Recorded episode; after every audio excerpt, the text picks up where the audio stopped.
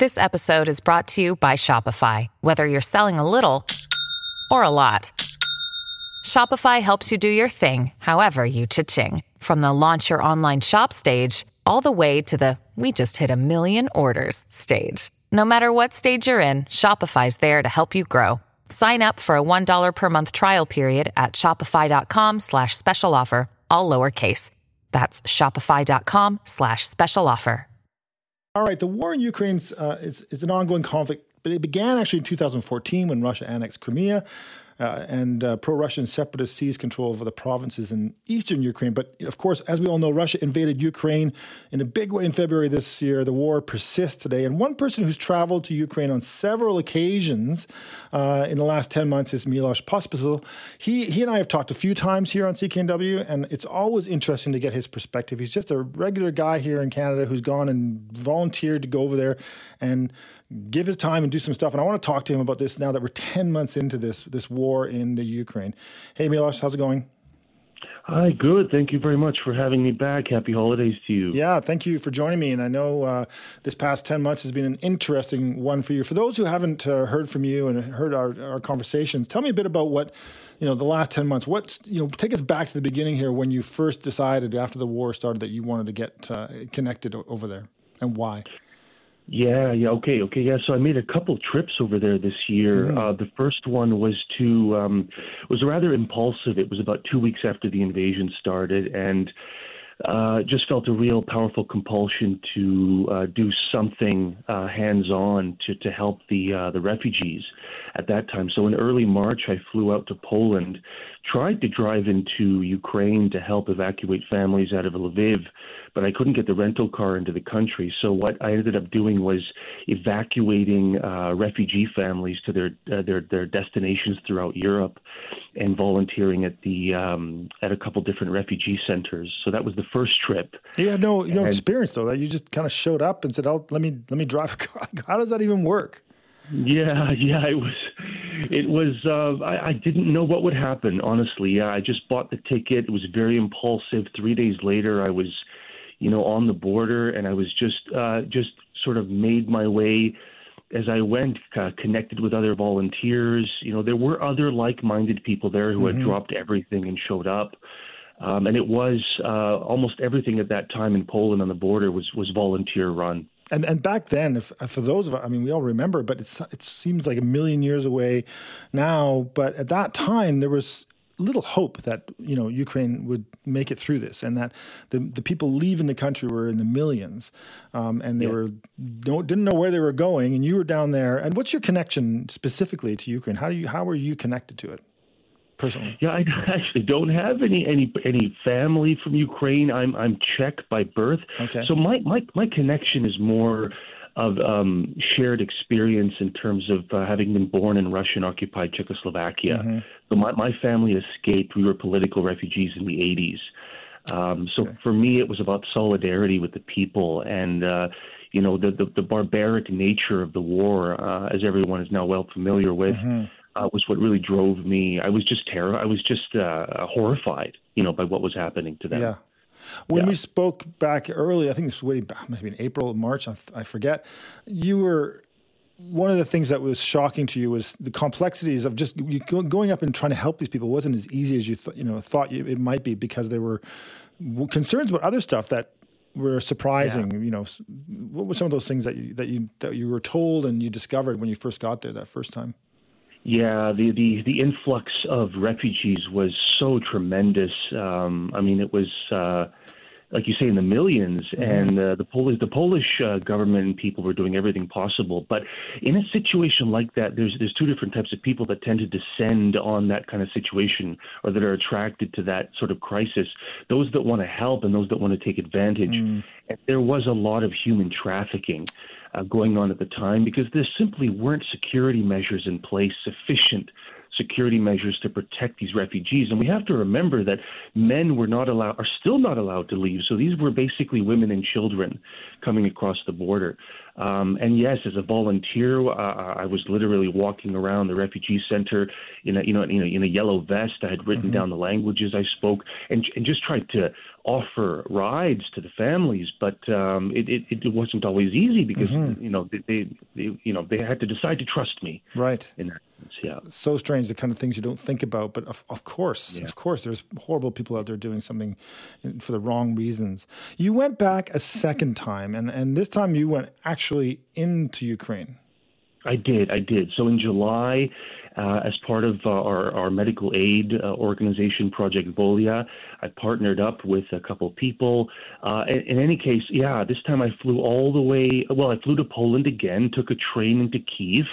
Uh, and then I went all the way to the front lines in Kharkiv uh, in the east. And mm-hmm. at that time in July, the Russians were only 10 kilometers outside the city limits. And they, when I was there, we were delivering around $15,000 worth of tactical medical supplies to the army directly. And in Kharkiv, we were being shelled, and, and I was being uh, awoken uh, to four in the morning uh, by missile strikes on the city. It was it was it was pretty scary at the time, but well worth uh, the risk um, getting that supplies directly into their hands.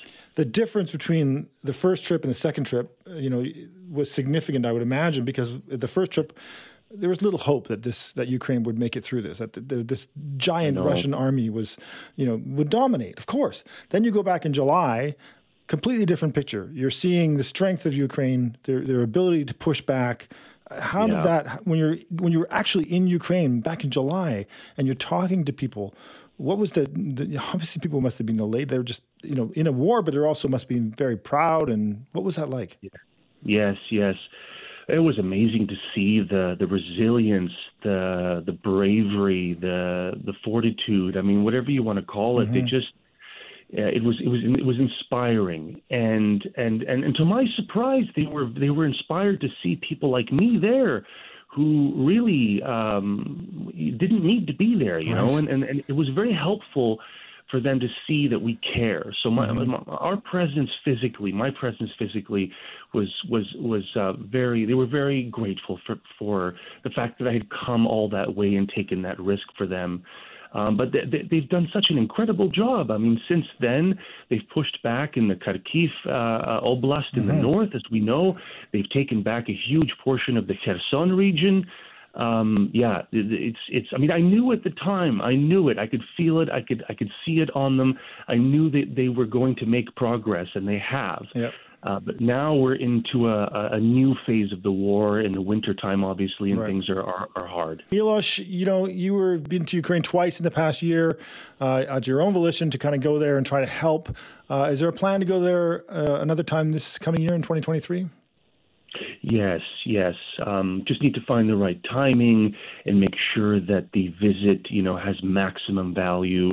So working on that right now, but um, since the last trip, I've been really focused on fundraising, mm-hmm. and we've managed to get a couple shipments out to uh, Kevin in Kiev, you know, and he's been taking them right to the front lines in Donetsk. Uh, he was there twice already, um, and you know he's he's been putting himself into a lot of danger as well. Wow. They got shelled shelled by S-300s in in, in uh, outside of Kharkiv, and he got back from um, the Donetsk front lines just two days ago from another training training mission, and they were being shelled there again uh, within 150 meters but he's fine and he's collecting information you know on what the soldiers need the most and then I basically do my best to fundraise and ship that over there. And what are the things they need most right now, given the weather? It must be related to that. Yeah, yeah, that's true. There's a lot of people helping with the, uh, a lot of organizations helping with the winter mm-hmm. related uh, things like generators, everything from generators to socks and things like that.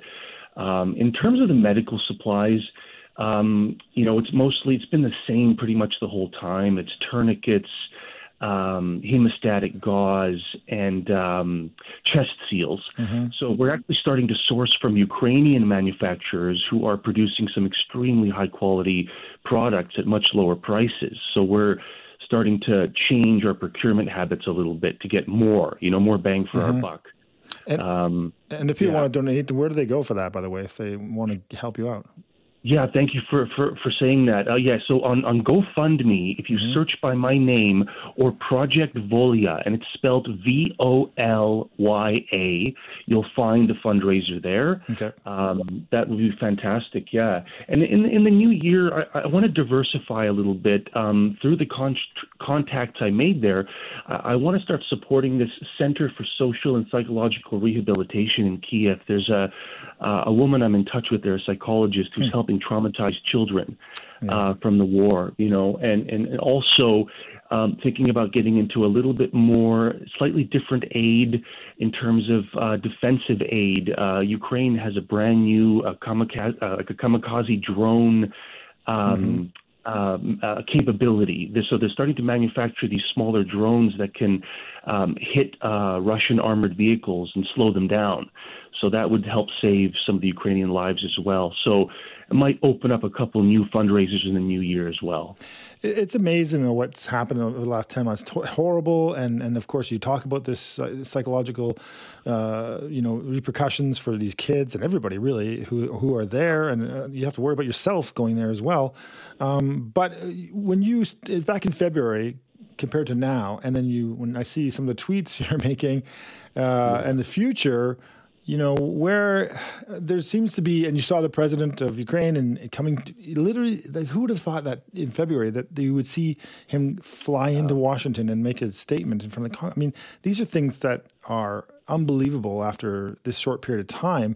Um, what are your thoughts on because you've been there on the ground, you've seen, you've met the people what does the next year hold for for Ukraine and really for Russia? I mean, I think you tweeted today about USSR. 31 years ago, uh, the fall of uh, the USSR happened, and, and and that changed everything. And are we are we heading towards that, or is it more controlled now than it was back then?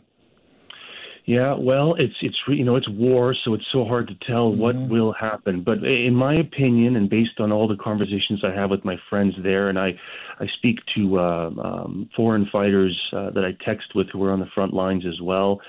Um, you know, Russia's doubling down. Mm-hmm. You know, mm-hmm. they're they're losing. They're losing um, in terms uh, on, on many different levels, uh, but they're mobilizing so many additional uh, soldiers. As you probably heard, they're pulling a lot of uh, uh, uh, men out of out of their prison system as well, mm-hmm. and they're throwing a lot of untrained conscripts at the front lines.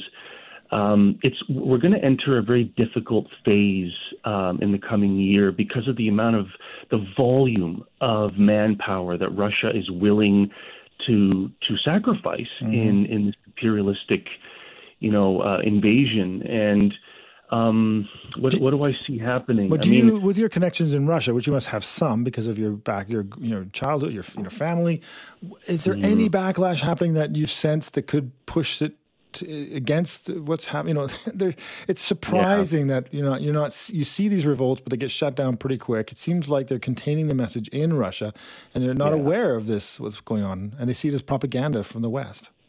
Yeah, yeah. I think within Russia, it's a bit of a mix. Uh, some are subject to propaganda, don't really mm-hmm. know, the, you know what's going on.